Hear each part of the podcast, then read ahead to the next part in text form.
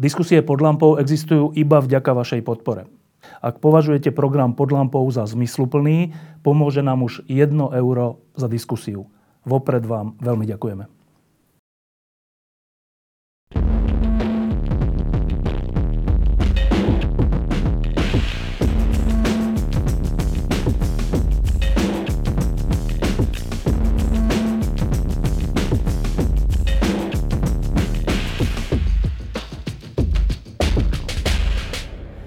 Sú udalosti a situácie, ktoré sú bežné a nemajú veľký dosah na budúcnosť. A potom sú udalosti a situácie, ktoré majú v sebe potenciál zmeniť skoro až osud celej krajiny. Um, myslím, že teraz sa Slovensko a my všetci v ňom nachádzame v tej druhej situácii. Uh, jednak je to preto, čo sa deje a čo sa udialo po vražde novinára a jeho priateľky, čo sa deje vo vláde a v opozícii. A jednak je to preto, že sa blížia prezidentské voľby a Andrej Kiska oznámil, že kandidovať nebude. A prišli prvý, druhý a tretí zaujímaví kandidáti.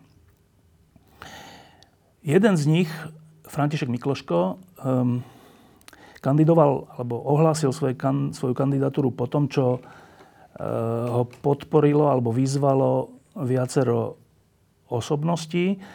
Ale on v, v, v piatok v denníku N povedal, že ako keby taký jeden zo zlomových momentov bol jeho rozhovor s Ďurom Mojžišom. Teda nie s Martinom Mojžišom, ale s Ďurom Mojžišom, jeho otcom. Tak ja tu mám Ďura Mojžiša, lebo je to pre mňa aj zaujímavá informácia. Tak sa rovno pýtam, Ďuro, že čo to bol za moment?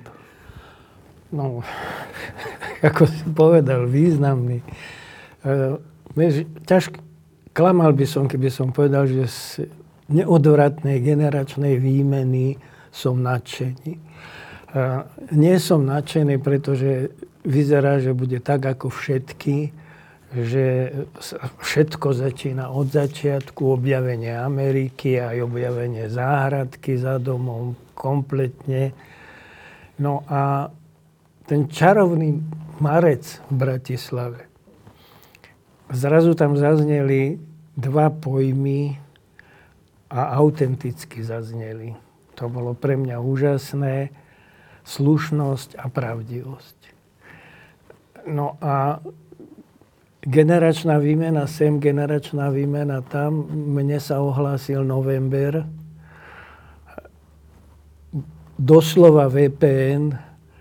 No a v tom, v tom registri, čo je tu, aká je ponuka, tak ten Ferko Mikloško je významná a silná postava.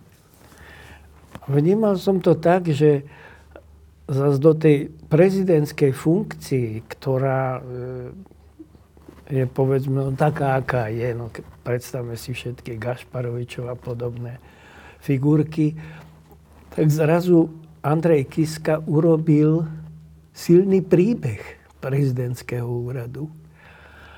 A nejaké to stretnutie, to je, myslím si, že v tej chvíli bolo úplne jedno, koľký raz kandiduje František Mikloško, ako, ale jeho silný príbeh a príbeh tej funkcie bol pre mňa dostatočnou výzvou. A teda čo, stretli ste sa a ty si mu povedal, že Fero, kandiduj? No to bolo také zložitejšie. Boli sme tam dvaja s Petrom Zajacom. No a on miesto toho, aby povedal Ferovi, tak povedal mne, povedz mu to. Takže taký jednoduchý, slovenský, v knihkupectve Gorila príbeh sa odváral. A potom e, následne to podpísalo viacero ďalších ľudí. E, To pod, tento zber, mini zber podpisov si robil ty?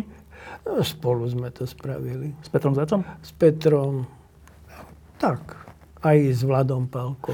Dobre, a teraz, že uh, hovoríš, že generačná výmena je fajn, ale treba aj nejakú kontinuitu. Uh, čo by, čo, že keby Fero Mikloško sa stal prezidentom Slovenskej republiky, prečo by to bolo pre teba dôležité? Dôležité, pretože my sme sa vlastne Andrejom Kiskom a tými piatimi rokmi e, sa stali dve veci. Nielen to, že on, a ja by som povedal, že on sa dobudoval ako osobnosť. To je po prvé. A po druhé, tá funkcia zrazu je tým slávnym ostrovom pozitívnej deviácie, ktoré sú aj v Čechách, aj na Slovensku doslova seba záchranné. Takže to... Nebral by som to ako mírnix dírnix, lebo je to záväzujúce. A keď teda ty dávaš svoj hlas Ferovi Mikloškovi, tak čo on pre teba predstavuje? No znovu by som sa len opakoval. Proste tú kontinuitu a v istom zmysle, no, v tej kontinuite on funguje celistvo tým, že nezradil. A je to človek, čo je asi najdôležitejšie, od ktorého možno očakávať, že bude spájať naozaj. Že to nie je len nejaké reklamné hesielko, alebo to, že bude, dokáže to. A to myslím, že pre niekoho môže byť jeho katolická, silná katolická viera a jej prezentácia absolútnym plus. No a, pre nie, no a to je práve tá zaujímavá otázka, že e, registrujem, že pri týchto vo, prezidentských voľbách sa začínajú tvoriť také tábory, že tento je za kandidát liberálov, tento je kandidát e, katolíkov, tento bude taký kandidát a onaký. E, Fero Mikloško je celoživotne veriaci človek, e, organizátor sviečkovej demonštrácie a, a člen tajnej cirkvi, potom aj dlhoročný člen ká dé há na Slovensku. V týchto táboroch, keď žijeme, ne, nebude mu to skôr naopak, že príťažou, že toho ja nebudem voliť, lebo je katolík? Áno, pre voličov to môže byť to červené súkno pre býka, no, ale taký volič si potom neviem, koho vyberie, e, tak si vyberie možno zelené súkno a dostane sa do nejakej pozície žaby. Čo iné možno očakávať, kde E, nájdeme, no proste, lebo tak ako som povedal, vieš, tu treba obhájiť ten ostrov pozitívnej deviácie. E, ale preto sa to pýtam, lebo um, keď sa povie Fero Mikloško, tebe ako prvé vyskočí, že katolík? Nie, veľmi vzdelaný, veľmi skromný a ako priateľ, tak proste jeden z mála ľudí, ktorý má osobné zážitky s komunitou, v ktorej ja sa pohybujem a e, nepletieme sa, lebo do žiadnej facebookovej bubliny ja nepatrím a ak by on patril, tak by som ho z nej vytiahol. Tak, posledná otázka. Um... Keď si teda vyzval Fera Mikloška, aby kandidoval, predpokladám, že si ho nevyzval preto, aby prehral, ale preto, že si myslíš, že môže vyhrať. E, môže vyhrať? Môže. Myslím si, že ty si to správne odhadol, že ten reálny výber dneska reprezentujú, alebo prezentujú traja kandidáti, alebo traja ohlásení. No a teraz ide o to, že každý prichádza s nejakým príbehom a bez toho príbehu by sme neporozumeli.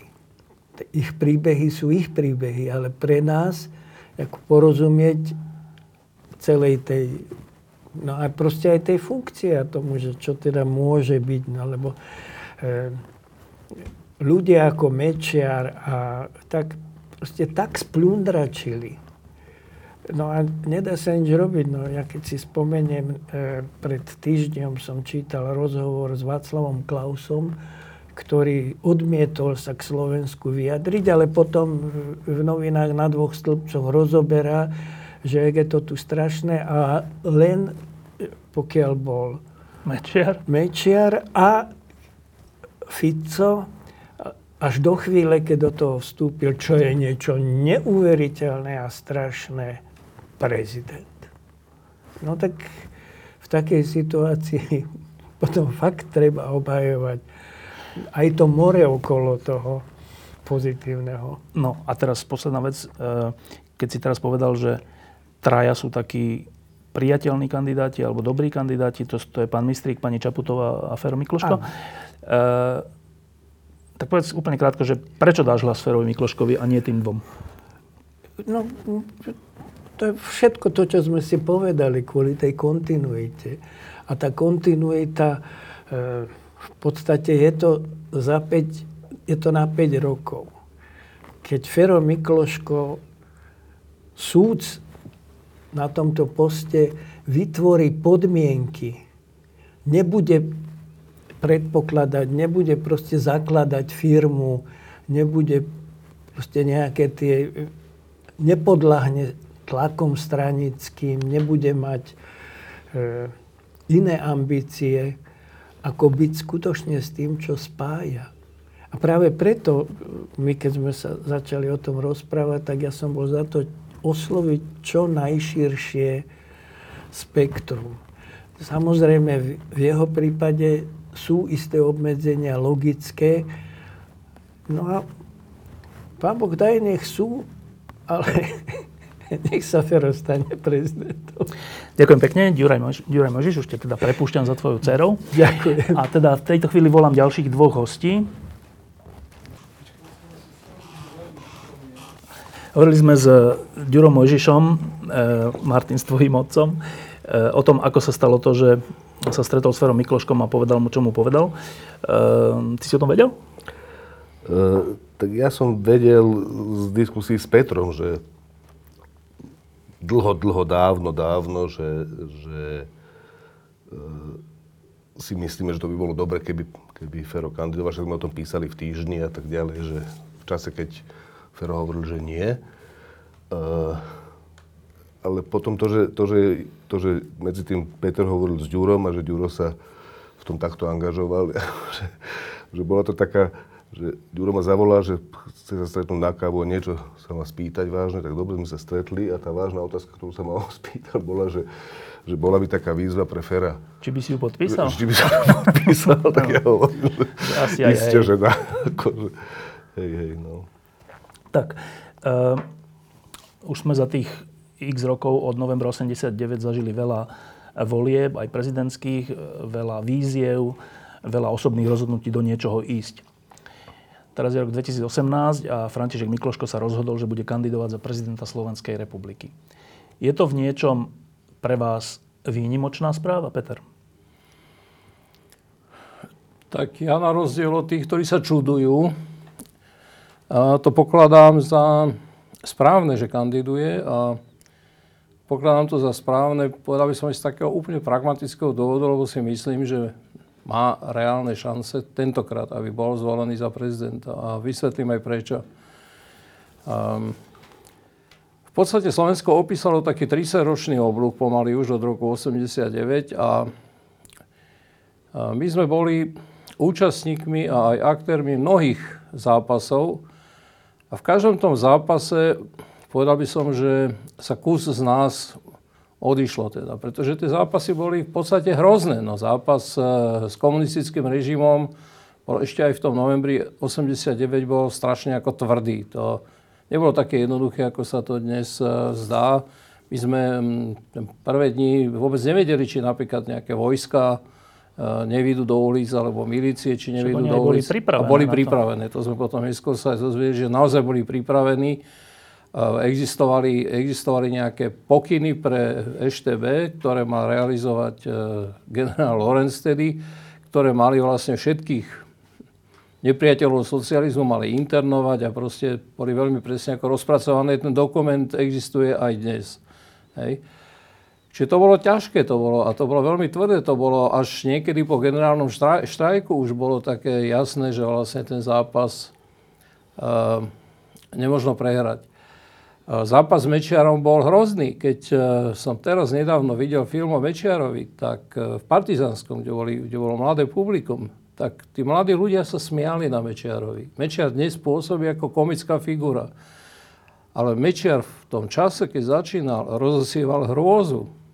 Ja sa pamätám, že my keď sme robili od roku deväťdesiatdva a robili sme to dlho, také občianske kluby, tak vždy pri tých prvých návštevách tie ľudia boli v naprostej hystérii. Hej? Pretože Mečiar, a najmä tí ľudia, ktorí boli pod ním, tí proste nielenže šírili hrôzu, ale oni sa aj hrozne správali. Vyhazovali ich z roboty, mnohí ľudia museli odísť, mnohí ľudia v tej prvej vlne odišli do Českej republiky.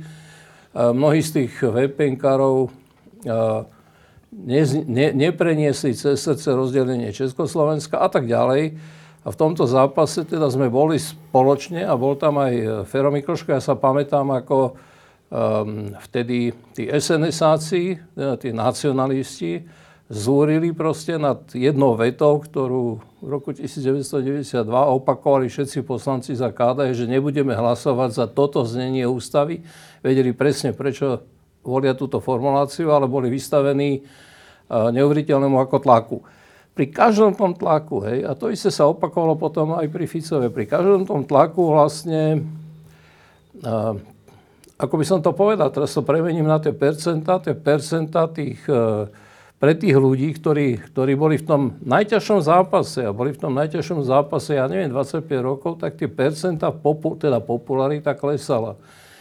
Lenže v poslednom roku možno, a teda najviac sa to ukázalo teraz pri, pri tých mítingoch za slušné Slovensko, sa čosi sa stalo. Hej? Čo by som ani ja nepredpokladal, že sa to už teraz stane. Nebolo jasné, že niekedy sa to stane, ale nebol som si istý, že, alebo nevedel som, že to, že to bude teraz v tejto chvíli, pretože som ani nepredpokladal, že dojde k takej odpornej vražde. Hej? Aby som to povedal jednoducho.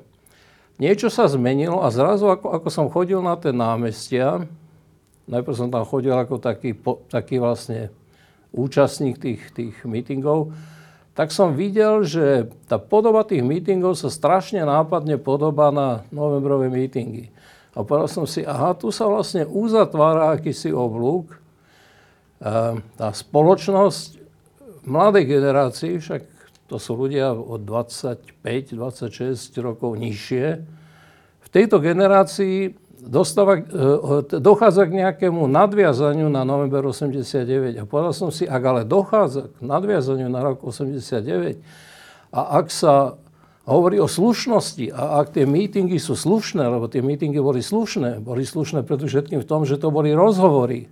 Hej, to neboli iba čisté výkriky, to boli rozhovory s tými uh, ľuďmi. A viesť rozhovor so šesťdesiat tisíc ľuďmi, to je strašne ťažké. Hej. Ja som si to vyskúšal, keď som potom aj sám vystúpil, som si to vyskúšal, že skončil som ten svoj prejav nie takými tými výkrikmi, hej, ale skončil som ho vlastne veľmi, tak, veľmi takou, takým stíšením. A bolo ticho a tí ľudia to nejakým spôsobom ale si to uvedomovali a potom tomu porozumeli. Tak to mi povedalo niečo také, čo pokladám za úplne kľúčové, že stalo sa niečo úplne podstatné, a to niečo podstatné je vlastne, že sa prepája rok osemdesiatdeväť s rokom dvetisícosemnásť a práve preto som presvedčený o tom, že František Mikloško môže byť dobrým kandidátom a najmä dobrým prezidentom, lebo on znamená asi v najväčšej miere, aká na Slovensku existuje, to, vlastne to prepojenie toho oblúka, to roku devätnásťstoosemdesiatdeväť a dvetisícosemnásť, a to už nehovorím o k čomu sa si dostaneme o tých predchádzajúcich aktivitách. Teda pokladám ho za človeka tejto situácie. To je obrovská zmena. A keď sa niektorí novinári, lebo sa niektorí novinári pýtajú, že a čo sa stalo? A prečo si pán Mikloško myslí, že teraz bude mať, bude mať lepšie skóre ako predtým? No presne preto, že sa zmenila situácia. Ak to nejakí novinári, nechcem ich tu teraz venovať, ale ak to nejakí novinári stvrdia, to znamená, že oni, nie Mikloško a nie ľudia, ale oni nepochopili, že sa čosi zmenilo a že teda je tu taká potreba nadviazať na rok osemdesiatdeväť a nadviazať na to, čo vlastne, z čoho ten november osemdesiatdeväť vznikol, a to je etos novembra osemdesiatdeväť. Čiže ty vlastne hovoríš, že dlhé roky to bolo tak, že ľudia novembra ako keby ustupovali, nie len vekom a smrťou, ale aj, aj tými zápasmi a všeličím. A že teraz, paradoxne, dlho, dlho, po novembri osemdesiatdeväť, je na Slovensku pôda práve pre tento druh osobnosti, ako je Fero Mikloško? Áno, presne to, presne to som chcel, to, čo ste povedal veľmi jednoducho a v jednej kocke, tak to som ja tak troška zlhavo vysvetľoval, ale pokladal som za potrebné to aj naozaj vysvetliť, aby bolo jasné, že vlastne v čom, v čom sa tá zmena odohráva. No proste realita je taká, že najprv sa používal v novembri osemdesiatdeväť slovník, ktorý bol slovníkom slušnosti. Hej. Tá, to slovo slušnosť má v podstate pôvod v tom etose roku osemdesiatdeväť. Ľudia sa proti komunistickému režimu nevzbúrili, pretože by si vedeli, že by mali nejakú jasnú predstavu o tom, čo to bude transformácia, čo to, budú, čo to bude znižovanie daní, čo to bude rovná daň, čo to bude, neviem, jedno, druhé, tretie, štvrté. Už vonkoncom netušili, že aká rozsiahla korupcia bude s tými zmenami ako spojená. To, čo vedeli, že ten režim, ktorý bol absolútne neslušný, teda hovorím teraz o komunistickom režime, že ten treba nahradiť nejakým niečím slušným. To slušné sa začalo, ale to slušné sa začalo z toho nového režimu v podstate vytrácať. A ja dnes viem absolútne sto percent, že možno vôbec prvý, ktorý, ne na to hovorím naozaj, lebo ja si, som si v tom čase Václava Klausa e, som si naozaj vážil, ale prvý, ktorý vlastne e, začal odstraňovať v podstate ten novembrový etos s tými naprosto, teda poviem to dneska tak blbými rečami o proste o nejakých havlovcoch a o nejakých pravdoláskaroch a neviem o čom všetkom, um, tak si myslím dnes, že to robil celkom vedome, pretože proste um, chcel jednoducho nahradiť ten etos novembra osemdesiatdeväť takým niečím, čo sa čo nazýval pragmatizmom, ale čo reálne znamenalo vlastne aj stratu toho etosu. Teda myslím si, že to je vlastne veľká skúška pre Slovensko, a to nie len v prezidentských voľbách, ale aj v komunálnych voľbách a teda celkom iste aj v parlamentných voľbách, že či tá slušnosť, o ktorej sme teraz hovorili, alebo hovorili celé námestia na Slovensku, či ona sa stane realitou, alebo či ostane v podstate iba takým echom e, tých námestí. No, Martin, e, takáto zaujímavá vec sa teraz deje a ja to už sledujem troška aj s pobavením, hoci som z toho trocha smutný. E, My na Slovensku máme tú, tú vlastnosť, že hovoríme, že v politike tam, tam vlastne sú sami takí čudní ľudia alebo väčšina a normálny slušný človek vlastne tam nemá šancu a, a, a tak. A potom, keď taký človek kandiduje, tak tie isté texty a tí istí autori hovoria, že no ale ten nemá šancu, to je blbosť. Čiže vlastne tak trocha podľa mňa spôsobujú to, že potom nadávajú na niečo, čo sami spôsobili. A teraz sa mi zdá, že je to úplne, že teraz sa to deje. Že keď si, to, keď, keď, keď si teraz premietnem Fera Mikloška a jeho život, tak naozaj je to tak, ako, ako sme napísali v tom texte, že to je porovnateľné s Václavom Havlom. Pred novembrom aj po novembri. A teraz, že my tu takéto niečo na Slovensku máme a namiesto toho, aby sme si povedali, že fakt, že to my tu tak máme, no tak to by bolo super, keby sme sa týmto hrdili v zahraničí, nie? Tak namiesto toho my hovoríme, že on to nemá šancu a vlastne na čo to robí a prečo. Takéto texty teraz ja čítam. A teraz sú dve možnosti, že buď tí ľudia, ktorí to píšu, sú realisti, lebo vidia, že Fero Mikloško nemá šancu, alebo to úplne zle čítajú a aj potom zle pôsobia. Ty si čo myslíš? Tak v prvom rade, ja som... Mám úplne zvláštnu skúsenosť presne z čítania týchto reakcií, keď, keď Fero oznámil, že bude kandidovať, že nerátam teraz tých novinárov, u ktorých som predpokladal, že napíšu veci podobné, ako si myslím ja, akože to ani nepotrebujem čítať, lebo... Ale zaujímali ma tí, tí novinári, ktorí často píšu veci, ktoré si myslím inak, a tí ma všetci potešili, a to dvomi spôsobmi. Jednak niektorí napísali texty prekvapujúco... Prajné? prajné a také presne uvedomujúce si to, že, že, že táto kandidatúra Mikloškova je iná ako predchádzajúce dve, lebo je iná situácia, iná doba. A potom tam boli texty podľa mňa často popletených a dezorientovaných ľudí, ktorí sa s mne nepochopiteľnou chuťou mýlia opakovane a opakovane. A tí napísali tie texty, ako si hovoril ty teraz o nich. No a ja sa teším, keď ľudia, ktorí sa podľa mňa opakovane mýlia, napíšu ďalší text, ktorý sa znova mýli. Teda, aby bolo jasné, ja nemám nejakú istotu, že Fero Mikloško má veľmi ša- veľké šance dostať do druhého kola, ale myslím si, že, myslím si, že Každý, kto hovorí, že vie, že to tak nebude, lebo je to, akože nerozumie tomu, čo, o čom hovoril Peter, o čom si hovoril ty, že dnes je iné Slovensko, než bolo pred rokom. Fakt je iné. Ja, o tom som presvedčený. Či sa to pretaví do toho, že preferencie budú také, že by sa mohol dostať do druhého kola, alebo sa dostane do druhého kola, e- to ja neviem vôbec, akože nemám v sebe tú istotu, ale mám istotu, že tvrdenie opačné je úplne, že z vody. Fero Mikloško je, tu sme s tvojim otcom už troška o tom hovorili, Fero Mikloško je celoživotný veriaci človek, katolík, aktívny v tajnej cirkvi, v siečkovej demonstrácii aj potom. Zase, je to, preto sa to pýtam teba, lebo, lebo sa mi to zdá zaujímavé, že je to jeho plus, alebo v týchto našich táboroch na Slovensku, v ktorých žijeme, že katolíci, liberáli, socialisti, neviem čo, je to mínus. Ja som, ja som mal telefón dnes, asi hodinu pred touto reláciou, od úplne blízkeho mne človeka, ktorý má asi tridsaťpäť rokov, ktorý mi volal, že, že, že je z toho taký vydesený, lebo že Fero Mikloško, že prečo toto, lebo však tam už je dobrá kandidátka Zuzana Čaputová.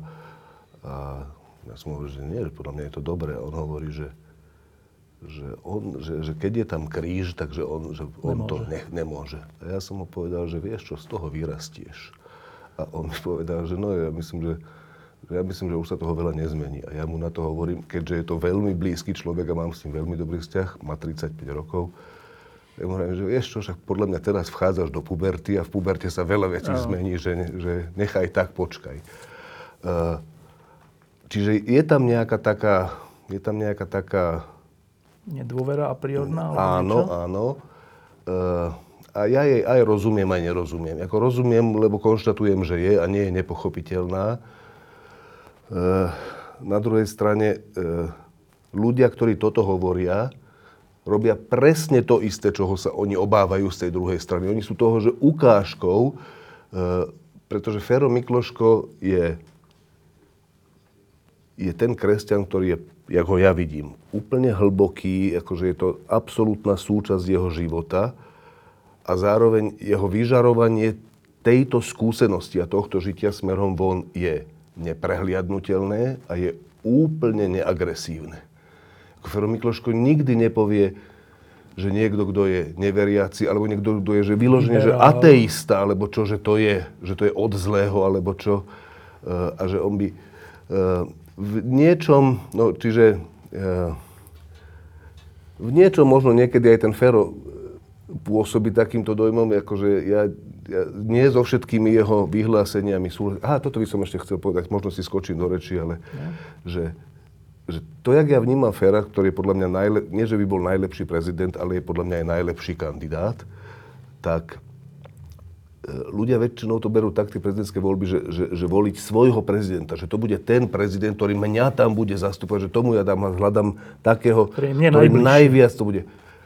A ja nemám, ja teda, nie, nie, že nemám pocit, ja som si istý, že nie vo všetkých veciach Fero Mikloško bude zastávať tie stanoviská, ktoré by som ja považoval za želateľné. Že v niektorých veciach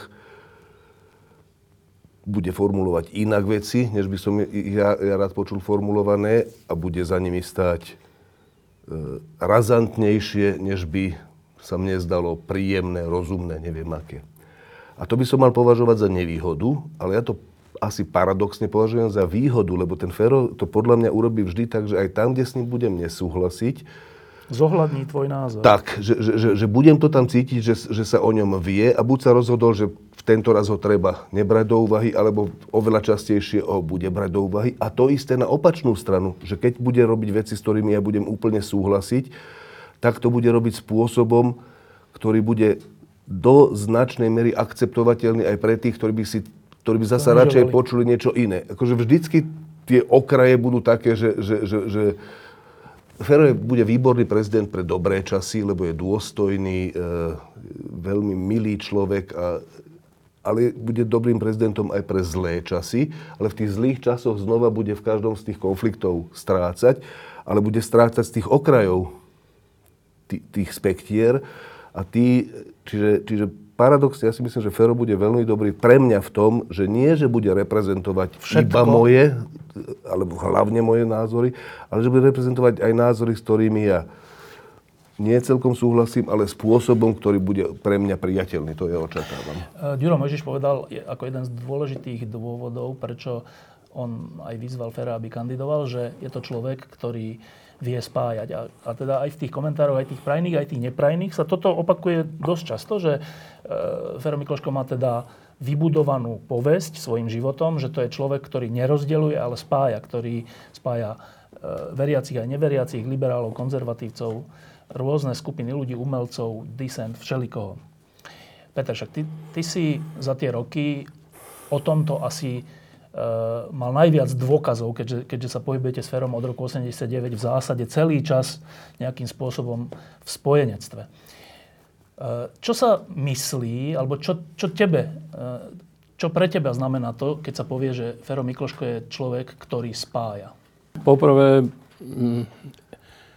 Ja by som na jeho mieste, by som si, by som, teda, tak ako si človek dáva niečo do štítu, tak ja si myslím, že on si má dať do štítu toto heslo, že prezident, ktorý spája. Lebo to môže hovoriť, kto chce, že bude prezident, ktorý spája. Môže hovoriť, kto chce, lebo teraz sa bude hovoriť každý, že bude slušný prezident.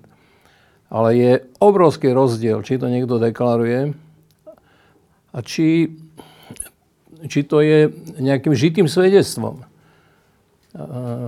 Fero Mikloško je predstaviteľom žitej slušnosti, nie deklarovanej slušnosti. To je isté, že je slušný.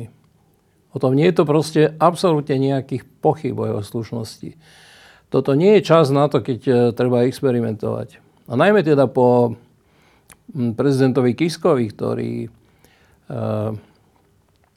ktorý tak zdánlivo vlastne sa, sa vynoril z ničoho, ale on sa z ničoho nevynoril. On mal za sebou teda veľmi rozsiahlu charitatívnu činnosť. To znamená, že nejakým spôsobom na rozdiel od tých iných podnikateľov, alebo mnohých podnikateľov, ktorí,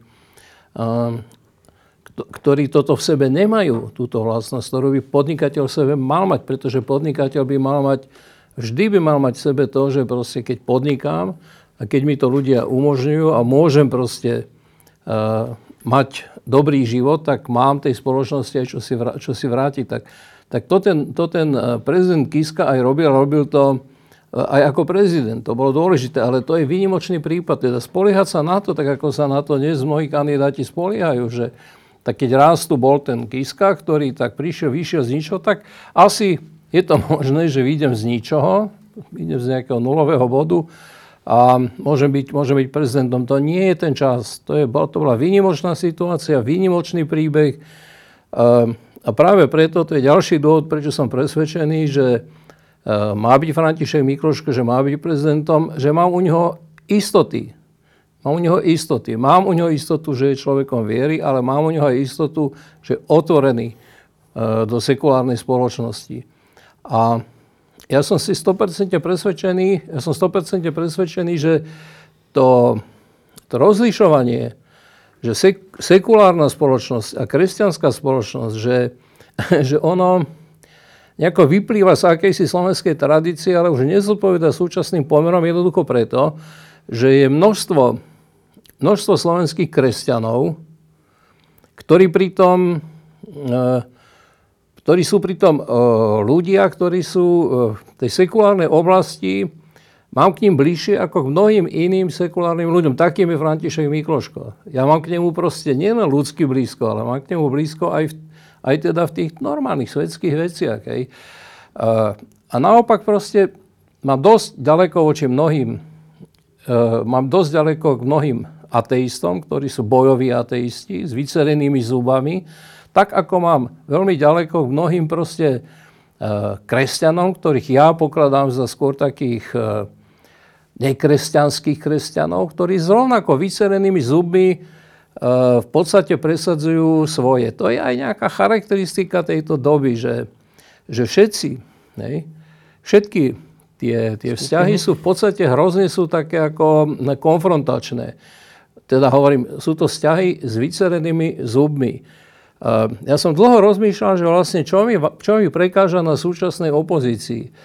Pretože ja sa s ňou v podstate e, nejako názorovo stotožňujem.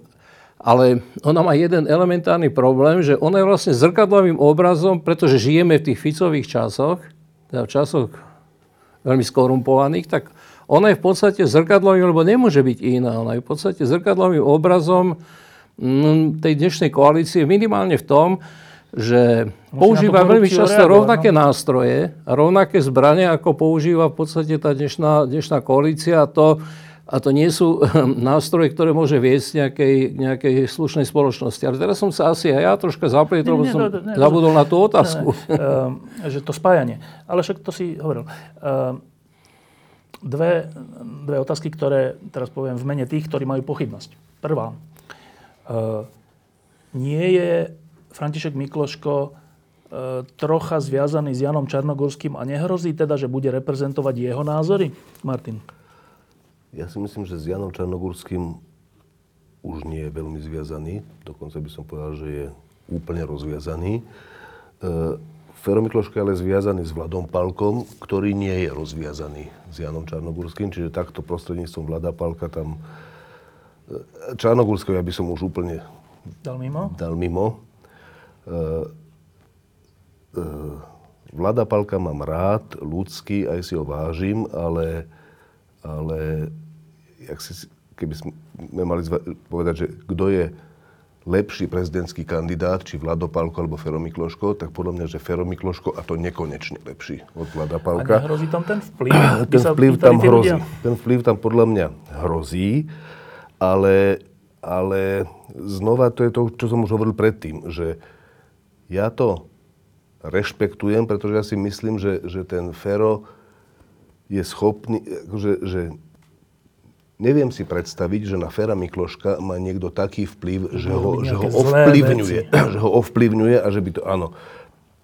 A tá vec, ako, tak nemôžeme na jednej strane chcieť, že aby Fero Mikloško spájal, ale spájal ľudí, ktorí si naozaj myslia názorov. Iné, že na, naozaj, naozaj iné, a aby to, spa, aby to spájal... A súčasne by bol len náš. A sú, no, to proste, to proste nejde. Čiže, čiže ja si myslím, že to je... Ja si myslím, že, že Fero Mikloško je autonómny a autentický človek, ktorý, ktorý ne, nepodlieha vplyvom, ale radí sa s ľuďmi, má istý okruh ľudí, s ktorými sa radí úplne pravidelne. Myslím, že Vlado Pálko patrí medzi nich, ale nemyslím si, že majú rovnaké názory. Myslím si, že v niektorých veciach majú dosť odlišné názory. E, tento dialog by pokračoval aj potom, keby bol Fero prezident, ale prezident by bol Fero. Peter, hrozí tam vplyv Jana Čarnogurského? Ja si myslím, že ako poznám Fera Mikloška, že on nikdy neurobí nejaký taký krok, že by, že by sa niekedy verejne úplne oddelil od Jana Čarnogurského. Jednoducho preto, že na to ich spája veľmi ako dlhodobá minulosť a je to, a je to dobrá minulosť. Teda dobrá minulosť, je to minulosť v kresťanskom disente, je to minulosť zápasu s komunistickým režimom. A je to aj minulosť zápasu s Mečiarom a mečiarizmom. Toto sú veci, ktoré e, určite budú vždy e, Fera Mikloška s Janom Čarnogurským nejakým spôsobom spájať, a pre ktoré si myslím, že nikdy v živote nedôjde k tomu, že by tam došlo k nejakému úplne ako... Znepriateľeniu. Znepriateľeniu.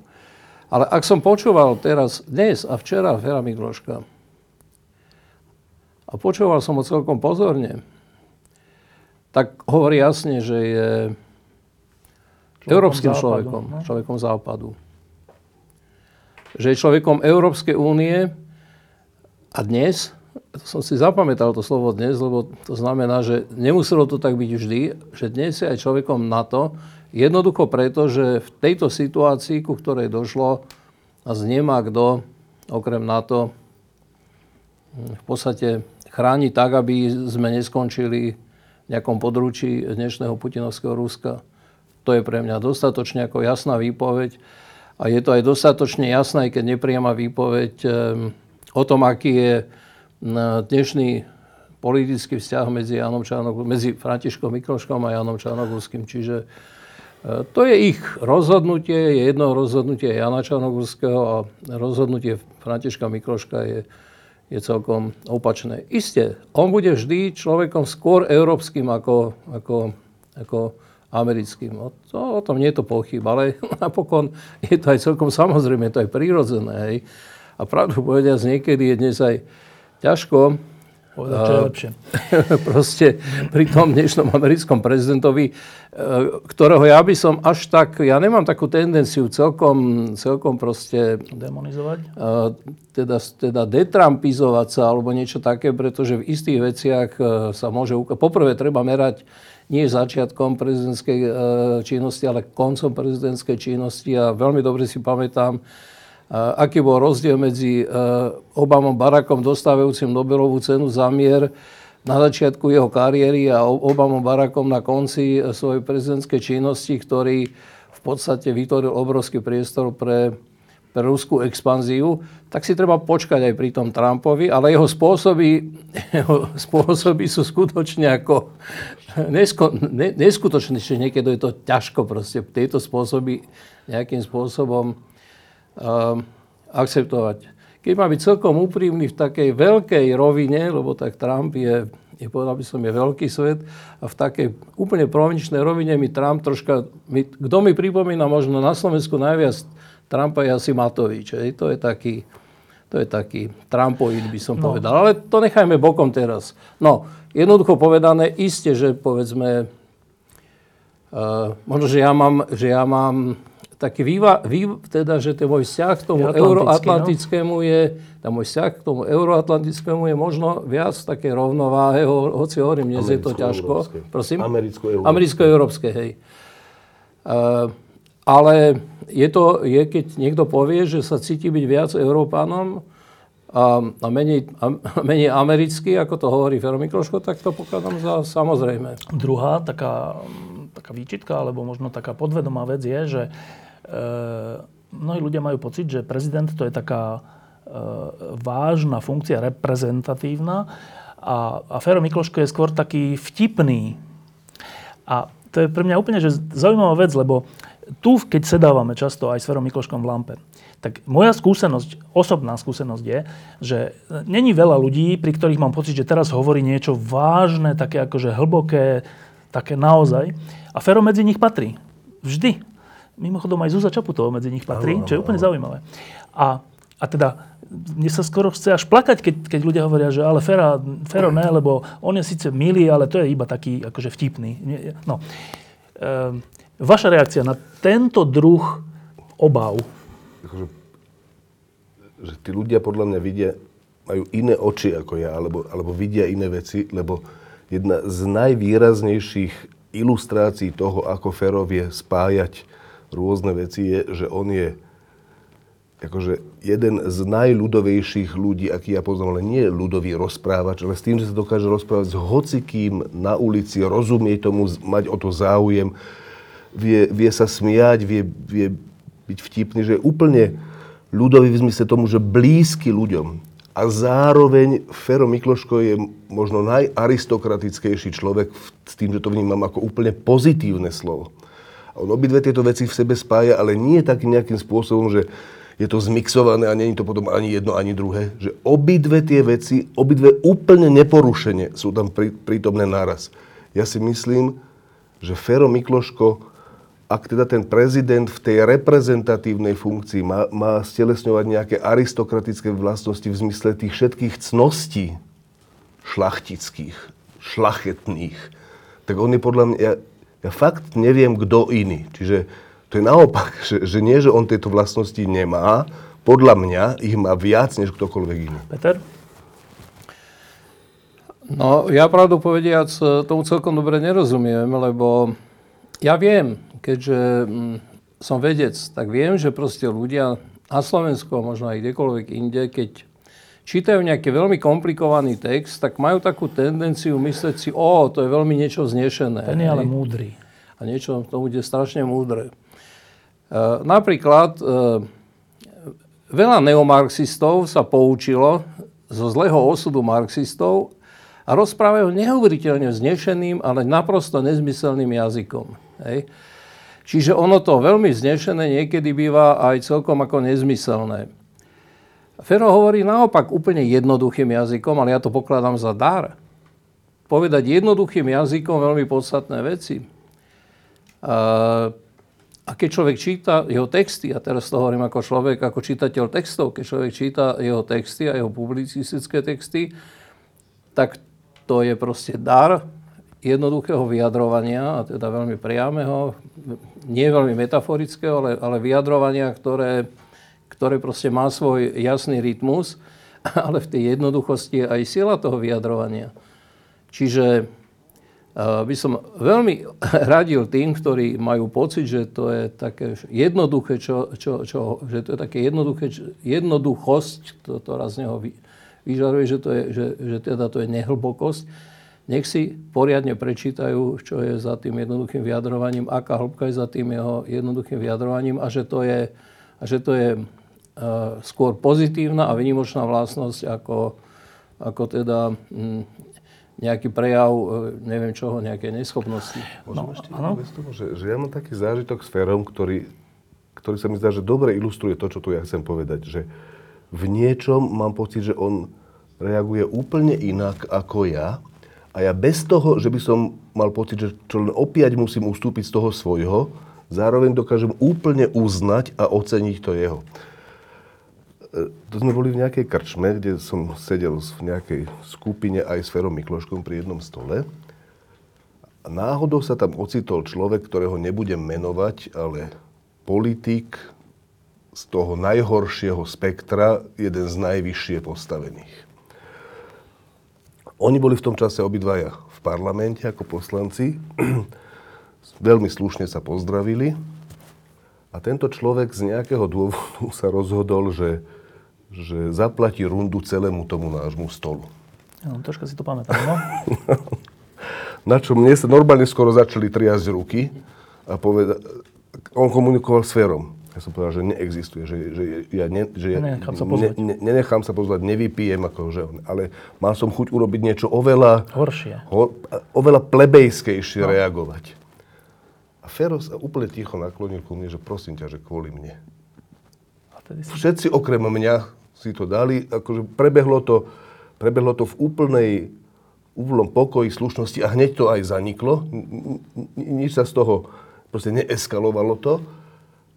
A ja som nemal pocit, že ja som sa nejako nezahambil za svoju reakciu, ale skoro som bol až vďačný za tú Ferovu, že, že toto je proste nonšalantné riešenie, pričom on si o ňom nemyslel nič dobré, proste, že to je človek, ktorý vie úplne slušne, slušnosť je znova to, to kľúčové slovo, úplne slušne jednať aj s človekom, ktorý si až na hranici toho, že už tá slušnosť by si ju až nezaslúžil, ale Fero sa napriek tomu slušne chová a to je niečo, niečo až poznášajúce. Pričom opakujem, že ja za, za tú svoju reakciu ja si za ňou úplne stojím a dnes by to bolo rovnaké. Len pre divákov, že aby si nemysleli, to nebol Kotleba ani nič také. To boli akože z tzv. Štandardných strán. No, teraz... E- Taká troška ťažkosť, ktorá ale už aj mňa trápi, že teraz, doteraz som hovoril v mene ľudí, ktorých, o ktorých som si, ja som si to nemyslel, ale boli to dôležité výhrady. E, teraz jedna, nie výhrada, ale obava. E, žijeme v dvadsiatom prvom storočí, ktoré je okrem iného charakteristické aj tým, že sa presadzujú veci aj marketingovo, že sa to nedá len tak, že ja som dobrý bodka. Na to sú potom billboardy, kampane, poradcovia, všelijaké agentúry a tak. To všetko stojí, stojí peniaze, ktoré Fero Mikloško nemá. Sám to hovorí. Dokonca to trocha hovorí ako svoju prednosť. No a to je moja obava. Vyhrať prezidentské voľby bez týchto štandardných nástrojov oslovovania ľudí je možné? Peter. Tak v jednej veci má Fero Mikloško výhodu proti iným kandidátom, alebo v dvoch veciach. Teda poprvé tým, že naozaj má celoživotný príbeh, ktorý, je, ktorý pozná každý. Hej. A ten príbeh je nespochybniteľný. Uh, pričom tie ostatné príbehy sú buď hrozné, bo sú aj také, nechcem menovať, ale teda sú aj také príbehy, aj takí kandidáti, ktorých príbehy sú jednoducho strašné. Hej. Ale sú aj také príbehy, ktoré sú neznáme pre ľudí.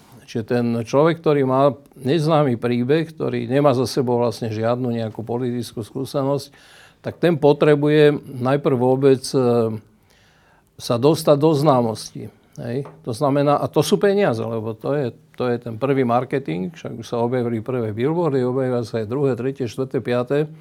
To je proste nejaká normálna, normálna logistika tej predvolebnej kampane, tak na toto, aby bol známy v, na verejnosti, on v podstate marketing nepotrebuje. Ale som hlboko presvedčený o tom, že bude musieť robiť kampaň a bude ju robiť tú kampaň. Hej. To zatiaľ to je, je reálny fakt, že v tejto chvíli peniaze na kampaň nemá, ale bude musieť nejaké peniaze na kampaň mať, aspoň v takej miere, aká je únosná na to, aby bol prítomný v tej kampani. Nemôže byť neprítomný v tej kampani, lebo potom si všetci povedia, že vlastne nevenuje tej kampani dostatočnú pozornosť, že ju nebere vážne. A ty vieš pri poznaní e, férových finančných pomerov, že kde by ako zohnal tieto peniaze? Uh, Ja v tejto chvíli neviem, odkiaľ zoženie peniaze, ale predpokladám, že peniaze zoženie a že to budú peniaze, ktoré budú tie najtransparentnejšie peniaze, ktoré budú používať akýkoľvek iní kandidáti. Teda, že to bude dar? Že to budú dary ľudí? Áno, samozrejme. Čiže dá sa očakávať niečo ako zbierka? Hovorím, v tejto chvíli, v tejto chvíli je to príliš skoro o tom hovoriť, lebo tá, tá, ten jeho nástup je príliš čerstvý, ale viem si to napríklad predstaviť. Viem si predstaviť, že tak, ako existujú dnes kampane, veľmi zaujímavé kampane, keď sa vydávajú knižky. Teraz som zabudol, ako sa to volá, že proste... Nielen knižky, aj všeličo. To no, existujú tak také stránky, že, kde sa to... Že ľudia proste uh, absolútne transparentne proste robia kampaň, robia, robia, zbierajú proste dary. Na nejaký hej, projekt, no. Na nejaký projekt. No tak uh, viem si predstaviť, že uh, takýmto projektom môže byť aj prezidentská kampaň, že sa nájde dosť ľudí, ktorí nemusia darovať nejaké veľké veľké čiastky napríklad, hej. Ale kde sa dá po malých čiastkách e, nazbierať na takú kampaň, ktorá nemusí byť prepichová, však nemusí byť, ani si neviem dosť dobre predstaviť, že by, že by, e, že by teda mala byť kampaň Františka Mikloška, že by mala by ísť proti jeho povahe, hej. On je človek, ktorý naozaj chodí pešo, nemá auto, chodí pešo, chodí medzi ľuďmi, vždy chodil medzi ľuďmi. Je to jeden z úplne mála slovenských politikov, ktorý nepodľahol zvodom moci, na ktorého moc nemala ten vplyv úplne zhubný, že proste spišňali. A poznám množstvo aj svojich kamarátov, však som bol v politike naozaj od osemdesiateho deviateho a videl som aj mnohých svojich kamarátov, ktorí sa stali ministrami a po pol roka boli neznesiteľní, pretože že z nich dýchala proste pýcha. Tak to sa Františkovi Mikloškovi nestalo ani ako predsedovi Slovenskej národnej rady a neverím, že by sa mu to stalo ako prezidentovi. Myslím si, že má v sebe nejakú zábranu, nejakú normálnu ľudskú zábranu, ktorá by mu v takejto... Nie, nie je to človek pýchy, tak by som to povedal veľmi jednoducho. Čiže má mať kampaň, má mať primeranú kampaň a...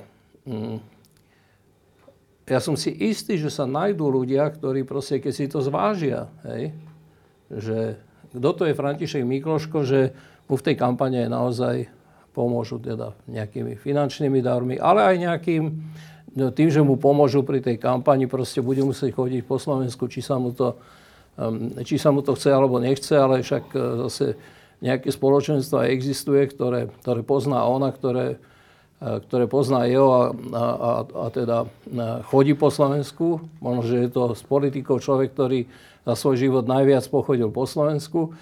V tomto ohľade, nie že by som neveril tomu, že je v takej finančnej situácii, v akej je, to je jasné, ale neverím celkom tomu, že proste, um, neverím celkom tomu, čo on ani nehovorí napokon, že by... akože by nerobil kampaň. Určite bude robiť kampaň, ale dúfam, že tá kampaň bude primeraná, e, primeraná tomu, kým on je. Ešte jedna ťažká vec. Kým František Mikloško neohlásil, že bude kandidovať, a ja, však my sme sa o tom aj roky rozprávali, ja som do poslednej chvíle nevedel, či to tak bude alebo nebude. Ja si myslím, že ani on o tom nevedel, neviem. Minimálne sa tak tváril. Uh, tak kým to neohlásil, tak mne sa zdalo, že fajn, že máme dobrých kandidátov a to uh, Mistríka a Čaputovú. Ja som bol rozhodnutý, že budem voliť Zuzu Čaputovú. Aj som jej to povedal. A teraz tá ťažkosť vyplýva z tohto, že keď, bude, keď budú traja dobrí kandidáti, a tí traja sú dobrí podľa mňa, všetci traja sú že dobrí kandidáti. Každý z nich, keď sa stane prezidentom, bude to dobré pre Slovensko. Keď tí traja kandidáti budú mať isté percento hlasov, tak sa môže stať, a to je ďalšia obava veľa ľudí, že, že sa zopakuje tá situácia, že nakoniec postupia do druhého kola nejakí dvaja akože nehodní kandidáti. Ako sa to už stalo, keď bol druhé kolo Mečiar Gašparovič, čo ja som ani nebol schopný voliť v druhom kole, som proste nešiel. A teraz tá ťažkosť je v tom, že Fero rovno povedal, že on sa nevzdá pred voľbami, teda vlastne nenastane ten scenár, ako v Banskej Bystrici pri župných voľbách, že tí demokratickí kandidáti si, si dali takú dohodu, ktorá skoro ju aj nesplnili, ale nakoniec ju teda splnili, že keď sa bude zdať, že jeden z nich má najväčšie šance, tak tomu tí ostatní dajú svoje percentá, aby bol Kotleba porazený. A to sa aj podarilo. Tak toto sa zdá, že v prezidentských voľbách sa nestane. Nakoľko to považujete za ťažkosť kandidatúry Fera Mikloška? Ja to považujem za úplne zásadnú ťažkosť. Nedobre sa mi to počúvalo. Ešte stále existuje taká možnosť, že to Fero povedal do veľkej miery z dôvodov taktických, že nemožno vstúpiť do kampane, ak prehrá. Najmä keď, sú, najmä keď je toľko takých komentárov, akých je, že, to nebu- že, že, že keby s týmto vstúpil, tak to sa môže byť ako signál, že, že, že to neberie vážne. Čiže e, ja si nie som úplne istý, že, že, že to takto aj bude vo finále. Ale rozhodne neberiem tie jeho slova na ľahkú váhu a e, mne sa to nepáči. E, ja si tiež myslím, že sú tam traja kandidáti. Roberta Mistríka nepoznám, ale zo všetkého, čo sa o ňom vie, tak to vyzerá, že to nie je zlý kandidát. Zuzana Čaputová je určite vynikajúci kandidát. Až na to, že by som povedal, že, že áno, že prezident asi nie je funkcia, v ktorej má politická kariéra začínať, ale skôr vrcholiť. A to, že sa to s Andrejom Kiskom stalo, je skvelá vec, ale to má byť výnimka, to nemá byť pravidlo. Ale Zuzana Čaputová je výborný kandidát. Fero je podľa mňa ešte lepší, ale má akože najväčší hazard je ten, že ak bude mať Kotleba, ktorý má podľa mňa šancu na pätnásť percent, ak tam dá Smer dá nejakého kandidáta, ktorý na tom bude podobne, tak keď sa rozdeli ďalších tridsať až štyridsať percent medzi dobrých kandidátov po, po desať percent, tak je proste zle. A tomuto je podľa mňa treba zabrániť za každú cenu. E, to sa ale uvidí podľa prieskumov verejnej mienky. Prieskumy verejnej mienky, by som povedal, že niektoré agentúry by som si vôbec nevšímal, lebo sú to proste nedôveryhodné veci a ten, kto má príliš málo peňazí na kampaň, tam môže dopadnúť horšie než iný, ale sú, sú aj spolahlivé agentúry, minimálne dve si, ja myslím, ktoré, ktoré, ktoré pre mňa sú dosť smerodajné. To, čo vychádza z tých prieskumov verejnej mienky, sú relatívne dôveryhodné čísla. Není to písmo sväté, ale dá sa podľa toho orientovať a ja si myslím, že podľa toho, ako to bude vyzerať, sa potom majú prípadne korigovať takéto vyhlásenia. Áno, ale zase máme skúsenosť a to zase u Fera Mikloška je dôležitá vec, že, že povie, keď s ním máš skúsenosť, tak, tak to sa stane aj na budúce. A tá skúsenosť bola, keď kandidoval a nepostúpil do druhého kola a ne, povedal, že on aj tak ale ne, ne, nepodporuje alebo nedáva odporúčanie svojim voličom voliť Ivetu Radičovú proti vtedy Gašparovičovi, myslím. Napriek tomu, že má určite bližšie k Radičovi ako Gašparovi, ale proste, že ne. To je Fero, to je súčasťou jeho osobnosti, čiže ja tak tuším, že to tak bude aj teraz, že keby taká situácia nastala, tak on bude aj tak kandidovať. Peter, je to... E, znepokojujete to? My sme sa no, troška s Martinom predtým rozprávali. Mňa, to, mňa, to, mňa by znepokojilo, keby povedal niečo iné, aby som bol celkom teda úprimný. Jednoducho preto, že poprvé je to podľa mňa úplne predčasné v tejto chvíli o tom hovoriť, pretože to nejakým spôsobom to predbieha situáciu a v podstate to hovorí to, že keď na to príde, teda hovorí toto, ja nekandidujem úplne na doraz, lebo keď na to príde, tak proste svoj hlas dám niekomu inému. A hovorí to v situácii, keď my vôbec nemáme ani potuchy, že vlastne ako, ako sa vyvrbí tá situácia. Čiže pokladám to principiálne za, za v tejto chvíli predčasné a pokladám to troška za také ako by som to povedal, za takú vábničku novinárov, ktorej niektorí z tých kandidátov troška aj podľahli. To je prvá vec. Druhá vec, uh, uh,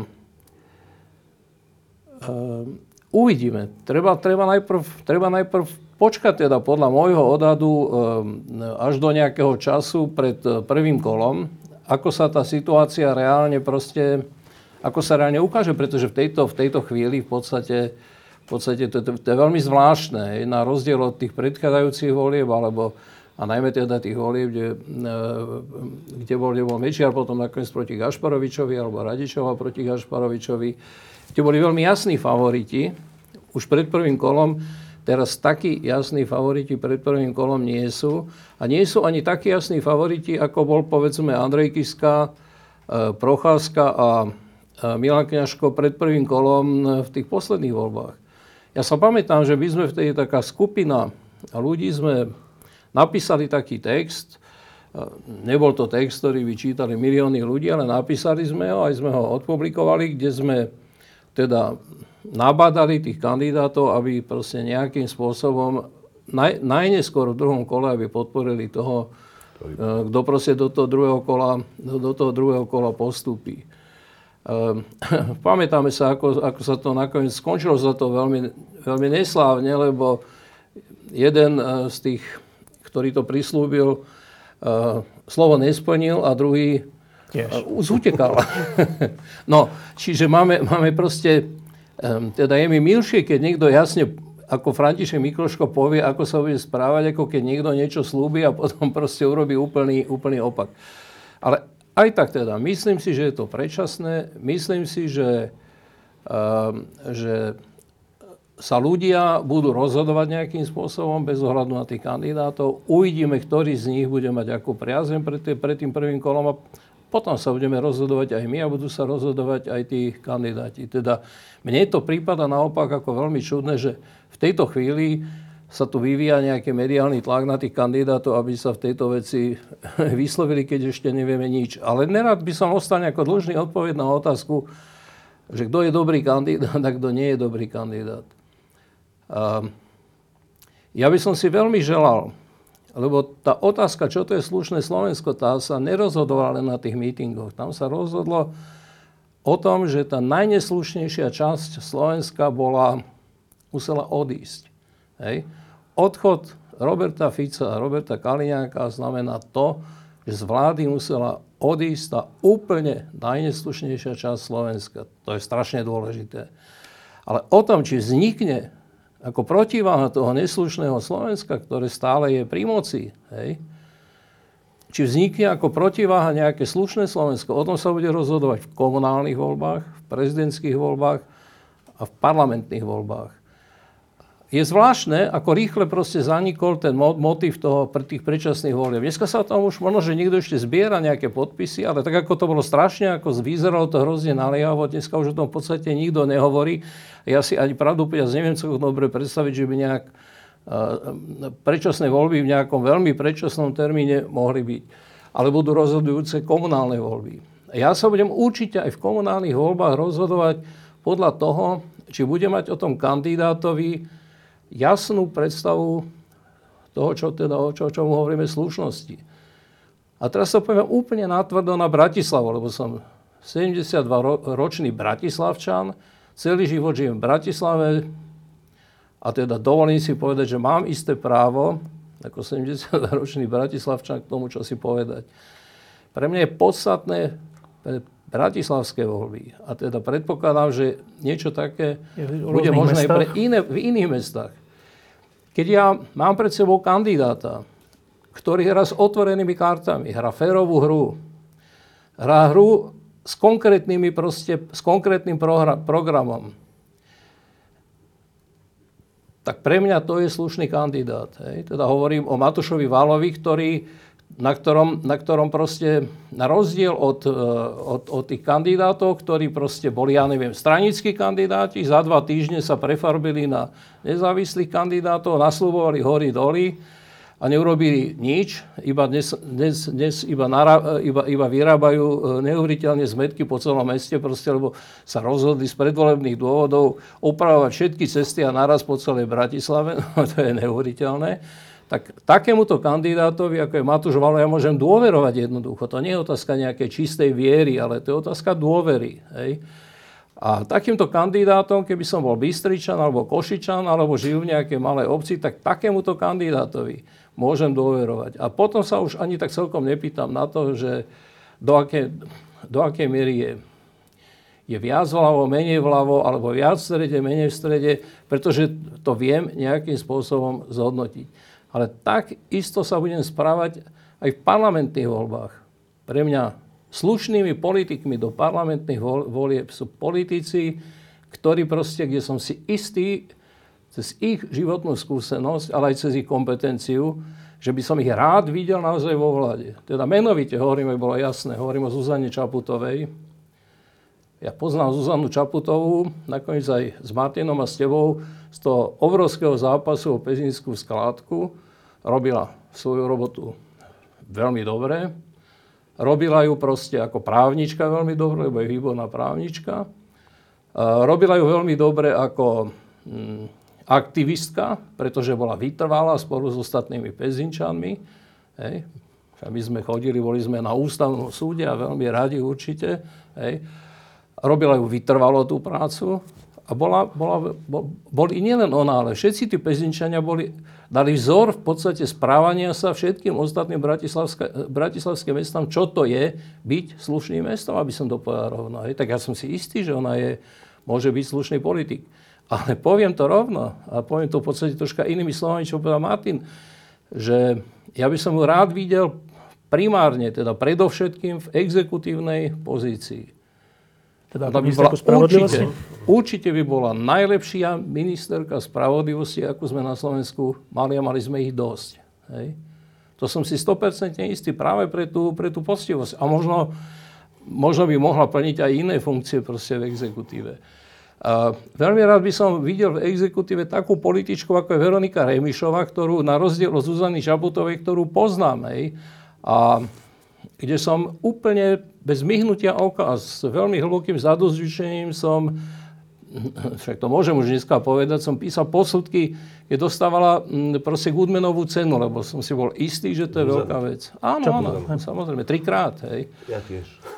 No, tak to už, dneska sa to už dá povedať, hej. No, tak teda Veroniku Remišovu nepoznám, ale, ale, ale vidím, akým spôsobom pracuje. Vidím, že pracuje proste vecne, že je pokojná, vyrovnaná, nie je hysterická. Rád by som ju videl proste v exekutívnej politike a rád by som ju videl na nejakom významnom poste, lebo to už by bolo pre mňa nejaký jasný signál toho, že vzniká to, čo mu hovoríme slušné Slovensko. Rád by som videl niektorých z tých mladých ľudí, ktorí organizovali tie mítingy za slušné Slovensko, aby sa ocitli v parlamente. Presne preto, že som to videl, ne? Však ja som ich videl v akcii, teda videl som ich v tom, aký, ako, ako organizovali tie mítingy, to boli rozhovory, to bolo, pre mňa, pre mňa to bolo najúžasnejšie, že to neboli nejaké davy, to boli ľudia, ktorí sa medzi sebou zhovárali. A ešte raz, ja som to už pred chvíľou povedal, že keď sa zhovárate so šesťdesiat tisícmi ľuďmi a, a sa vám to nevymkne spod kontroly, ako tým gorelistom pred neviem koľkými rokmi, ktorí sa nechali politicky zneužiť, no tak táto partia sa politicky zneužiť nedala a rozhodla sa absolútne správne. Rád by som niektorých z tých ľudí, ktorí sa už osvedčili, ak budú takí, ak budú mať na to chuť, v politike videl, ale v praktickej politike, lebo nemôžu byť všetci prezidenti a nemôžu, nemôžu ani všetci kandidovať za prezidentov. Proste vidím ako dôležité a pokladal by som aj za veľmi rozumné, keby Andrej Kiska sa rozhodol, ako k tomu nejakým spôsobom speje, keby sa rozhodol pre ďalšiu činnosť, pokračovať teda v tej politickej činnosti, v, v, teda v politike parlamentnej. Hej? Lebo to Slovensko to proste potrebuje. Tak ako potrebovalo v jednej chvíli prezidenta Kisku, tak v nejakej inej chvíli, teda v tej, ktorá teraz bude nasledovať, bude potrebovať aj Andreja Kisku v parlamentnej politike. Teda hovorím to proste takto aj preto, že Ja by som pokojne žičil aj Zuzane Čaputovej, aby, aby teda, viem si predstaviť, hej, viem si predstaviť, že by mohla vykonávať proste funkciu prezidentky dobre, hej. Ja si myslím, že by ju aj vykonávala dobre. No tak, več, več, keď hovorím, že viem si predstaviť, že by ju vykonávala dobre, hovorím, že, že si viem predstaviť, že by ju vykonávala dobre, no tak keď ju kým nevykonáva, no tak ťažko o tom niečo povedať. Ale áno. Uh, Ale napriek tomu proste som presvedčený o tom, že, že tak ako, ja to viem povedať, tak ako to povedal Martin, že proste to má byť vyvrcholením činnosti v tejto chvíli skôr ako teda nejakým začiatkom politickej činnosti. V tom by som teda preferoval uh, Františka, Františka Mikloška ako celkom, celkom istý. No, medzi tými, ešte mám dve otázky. Prvá, medzi tými ľuďmi, ktorí vyzvali Fera Mikloška, aby kandidoval. To je zaujímavá skupina ľudí. Ehm, sú tam dvaja ľudia kľúčoví z toho Za slušné Slovensko podpísaní. Sú tam dvaja ľudia kľúčoví z novembra osemdesiatdeväť. To je ten oblúk, je vlastne pod tým Ferom je celý ten oblúk tam zhrčený. Sú tam e, vedci, umelci, ľudia veriaci, ľudia neveriaci. Čo ten zoznam vlastne sám o sebe, zoznam tých mien pre vás hovorí? Martin. To, čo tu hovoríme celý čas, a to je iba, to je iba taká vzorka tých, ku ktorým sa za tých pár dní dostala, dostala tá otázka, možnosť to podpísať. Akože je veľa ďalších, že sa to nestihlo v priebehu tých pár dní, ktorý, o ktorých som presvedčený, že si zaslúžili byť tiež oslovení a mnohí z nich, že by To, to radi podpísali. No, ten zoznam je podľa mňa krátka ilustrácia toho, o čom tu celý čas hovoríme. Peter? To je zoznam, ktorý absolútne je nenáhodný.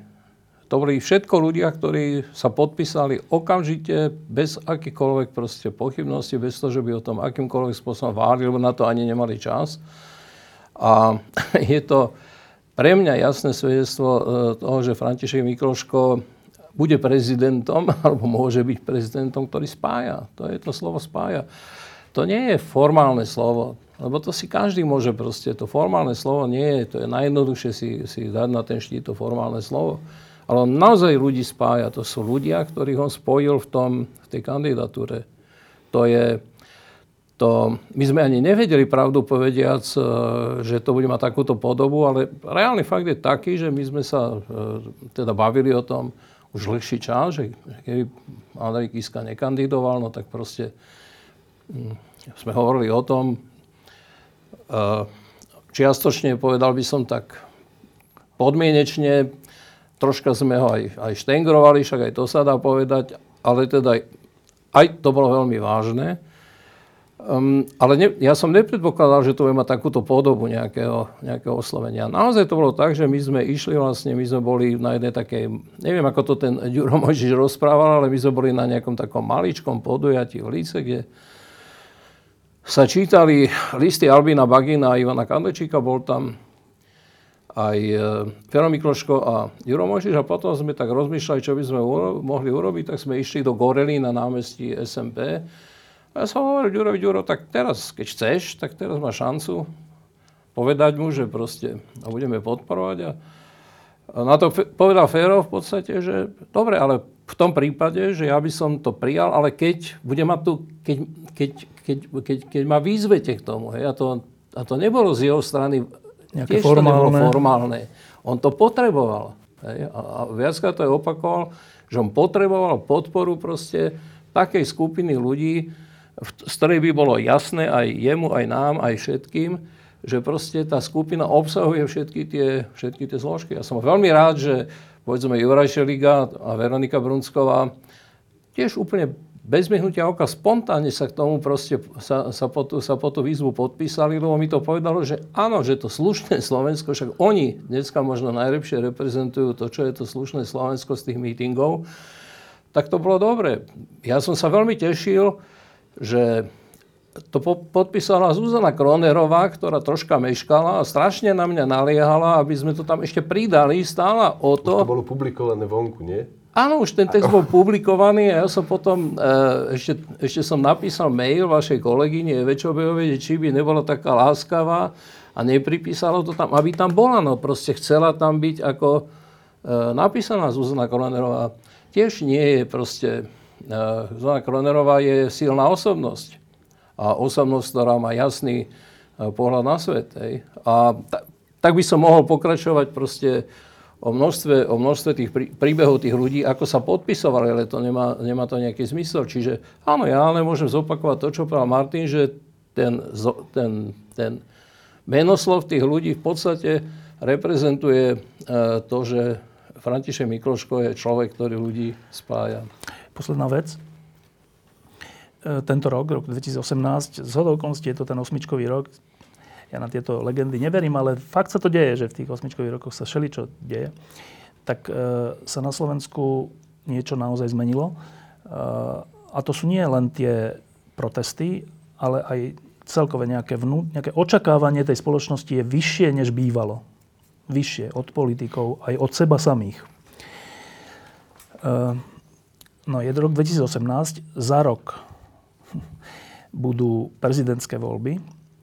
Za dva roky budú parlamentné voľby, za pol roka budú komunálne voľby. A teraz ľudia, ktorí si naozaj veľmi želajú slušné Slovensko, normálnu krajinu, kde môžu so svojimi deťmi a so svojimi manželmi a manželkami normálne žiť. Keď nás teraz počúvajú a možno majú otázku, že to naozaj, že to, iba tohto mám voliť, alebo koho mám voliť aj v jedných, aj druhých, aj tretí voľbách, ale teraz hovoríme o prezidentských. Tak teraz zahrajte takú hru, že predpokladáte otázku ľudí, ktorí vás teraz pozerajú, že my máme voliť Františka Mikloška. Ste si tým istí? Prečo? Čo by ste im povedali, Martin? Ja som si tým úplne istý. A otázka prečo, ktorú ja mám rád, je v niektorých prípadoch pre mňa príťažká. Že ja som napríklad zistil, že keby sa ma niekto spýtal, že, že prečo bol Mečiar zlý, tak ja mám problém na ňu odpovedať, rozhodne odpovedať rýchlo a pohotovo. Musel by som loviť v pamäti, jednotlivé. Lebo tá, tá, tá skúsenosť je proste úplne že kondenzovaná, ale do jednej veci, kde už nepotrebujem tie jednotlivosti. Fico, Deto. A Fero Mikloško, akože ja som si istý a skoro mi až, skoro mi až je ťažko povedať prečo, rozhodne ako stručne, no preto všetko, čo sme tu teraz hovorili. A ja si myslím, že že zo všetkého, čo, čo, kto na Slovensku prichádza do úvahy, by bol Fero najdôstojnejší prezident, najlepší prezident do pokojných čias, proste s takou noblesou a vynikajúci prezident do ťažkých čias, kde, kde nie vždy by musel zastávať veľmi ostro práve ten názor, ktorý ja, ale skoro som si, prakticky som si istý, že vždy, aj keby to nebol t- úplne ten môj názor, by som tomu rozumel a dokonca po, po tých skúsenostiach, jak som tu spomínal, bez toho, že by som do svojho názoru ústupoval, by som ten jeho nielenže rešpektoval, ale akceptoval, že by som, že, že, by, si mu že by som tomu porozumel a bol by som vlastne za to aj. Bez toho, že by som opustil to svoje. Peter?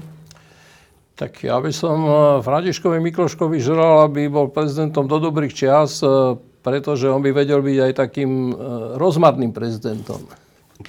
Čo by nebolo pre Slovensko zlé. Naopak, bolo by to dobré. Teda to slovo dobre pokojne používam v tom zmysle, ako ho použil tu Martin. A som si absolútne istý, pretože tú skúsenosť, opakovanú skúsenosť s Ferom Mikloškom mám, že v tých najhorších časoch, to je veľmi zvláštne, že on vlastne, on vlastne bol najjasnejší. Hej. A najistejší práve v tých najhorších časoch, že on tam nikdy v živote nezaváhal. To je ako, to, keď v tých pokojných časoch, v, tej, v tom rozmare, keď niekedy hovorí aj tak, aj tak, aj tak, ale v ťažkých a tvrdých časoch, ja sa nepamätám, že by akýmkoľvek spôsobom váhal, vždy tie jeho rozhodnutia boli, boli naprosto jasné. Ja si pamätám jedno jeho veľmi ťažké rozhodnutie, to bolo v roku devätnásť deväťdesiatjeden, keď Vladimír Mečiar odchádzal z vé pé en a zakladal há zet dé es, tedy neváhal ani sekundu. Nebolo to pre neho pohodlné, lebo to vé pé en fakticky práve začínalo mať neviem koľko, tri a pol percenta a Mečiar mal osemdesiatpäť percent popularitu a množstvo našich kamarátov tiahlo ako lúmici za Mečiarom, ale Feromír Ruško neváhal ani sekundu a nikdy neváhal ani teda v tom zápase s komunizmom, ani teda v tom zápase proti Mečiarovi a ani keď sa rozžehnal z ká dé há v zápase v podstate s Ficom. A to, je, to už je, to už je veľa situácií. A osobne si myslím jednoducho, že dozrel čas. To je teda moja...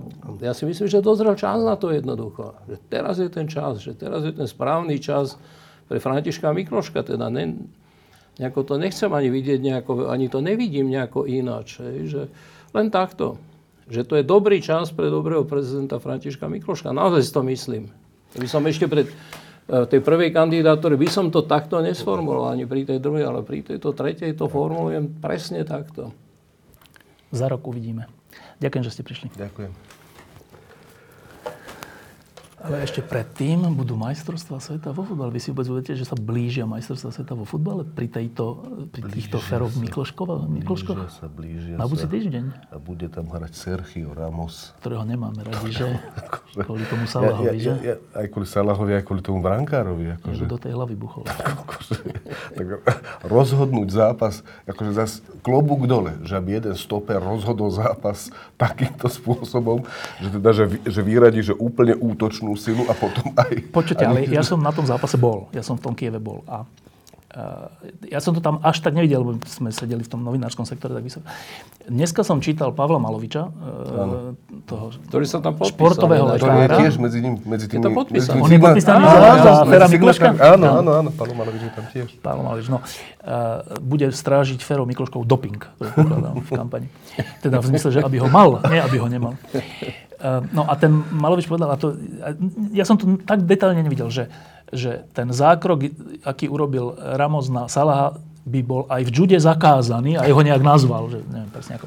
No, ale ja aj od ľudí, ktorí nedržia reálu, zase sú aj takí, ktorí, že ne, to bol taký súboj, ne, neviem. Vy ste to jak videli? Ja, akože, ja teda, ja to nemám tak, že, že, že mám rád Barcelonu a nemám rád Real. Akože v tom Reále sú geniálni no. futbalisti. A Zidane. Ne, ne, a Zidane tréner. Akože nie, nie, je to, nie je to menej sympatické mužstvo. Ten Ramos mi není, je to taký brúsič, ale není mi to, že, že by som ho ne, ne, nemal rád. Niekedy sú... A ten zákrok je taký, že, že ja som ho naozaj... Tak poprvé si myslím, že... že nebolo jeho úmyslom urobiť to, čo, to, čo sa stalo, pretože naozaj on držal dru, druhú ruku, nie tú, na ktorú Salah padol a vyklbil si rameno. Čiže to nemohol byť úmysel, že no, vyklbí, tu chcel. No, vyklbí tak rameno. A bolo to také, že, že proste z toho záznamu, ktorý je z rôznych no. strán, akože to, jak to ja vidím, ja som to hneď hovoril Saši, že proste, že to bol že zápasnícky chvat na jednej no. strane. Zdalo no. sa mi to tak. Na druhej strane ľuďom, ktorí povedia, že nie, že to bol normálne, že to sa vo futbale stáva. Ja nepoviem, že, že vy ste my... idioti, vy vidíte úplne zle. Rozumiem aj tomu. A, a s, to, s tým úderom do hlavy, tam je to podľa mňa ešte také, že či to, že či to bolo na schvál, či to bolo na schvál, na schvál, či to bolo tak silné, nie tak silné, ale ten fakt, že, že, že v tešej chvíli sa neteším na zápasy Španielska kvôli tomuto hráčovi. Bol to, bol to chvat? Človek, ktorý je na, na, na, na tom futbale priamo, má jednu výhodu, že absolútne je v tej atmosfére. To je možno, že viac ako polovica toho no. zážitku z toho futbalu. Ale človek, ktorý to sleduje pre televíznou obrazovkou, má zase jednu výhodu. Detailných záberov, že? Detailných záberov. Napríklad ja som vôbec nezbadal, keď ten Ramos lakťom udrel toho, tohto, toho brankára. brankára. Ale pri viacnásobnom opakovaní, to bolo tak troška ako pri Saganovi, hej, že keď sa ten záber viackrát opakoval, tak bolo vidieť, že on to Cavendisha, ak to bol Cavendish. Nechcel zhodiť, hej? Nie, kto to bol? Cavendish, no? Cavendish. Tak bolo vidieť, že on ho vlastne, že to nebola, nebol, áno, že to, že to, že to nebol, nebol, nebol, nebol proste, že ho nespravodlivo vylúčili. Však to potom aj nakoniec priznali, no. A rovnako proste bolo vidieť, že ho udrel tým lakťom. Hej, a ja to neskúmam úmyselno, proste udrel ho, hej. E, do akej miery proste utrpel otras mozgu, to už ja neviem povedať.